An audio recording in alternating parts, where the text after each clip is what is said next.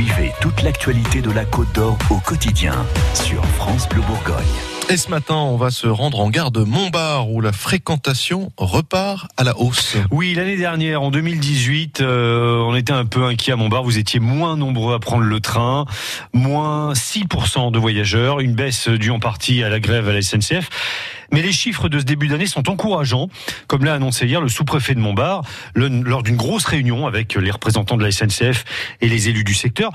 Autre annonce faite hier, Stéphanie Perrenon, les dessertes vers Paris sont toutes maintenues. Oui, ça veut dire aucun changement à venir pour les quatre allers-retours quotidiens entre Montbard et Paris. Les horaires restent les mêmes. Même chose le week-end. Les six dessertes sont conservées.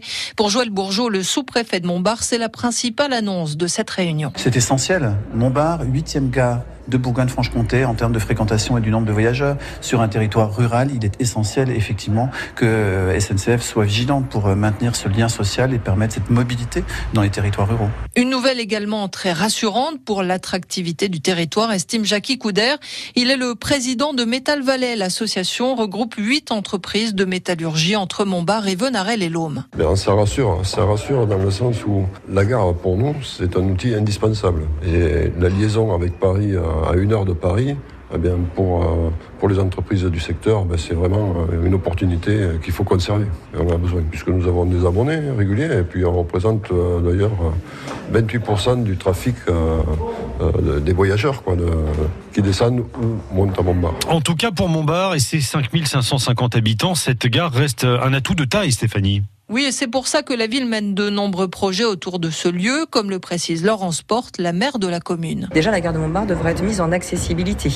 Euh, ces quais qui sont assez complexes à mettre en accessibilité, donc ça c'est à l'horizon deux mille vingt et un deux mille vingt-deux.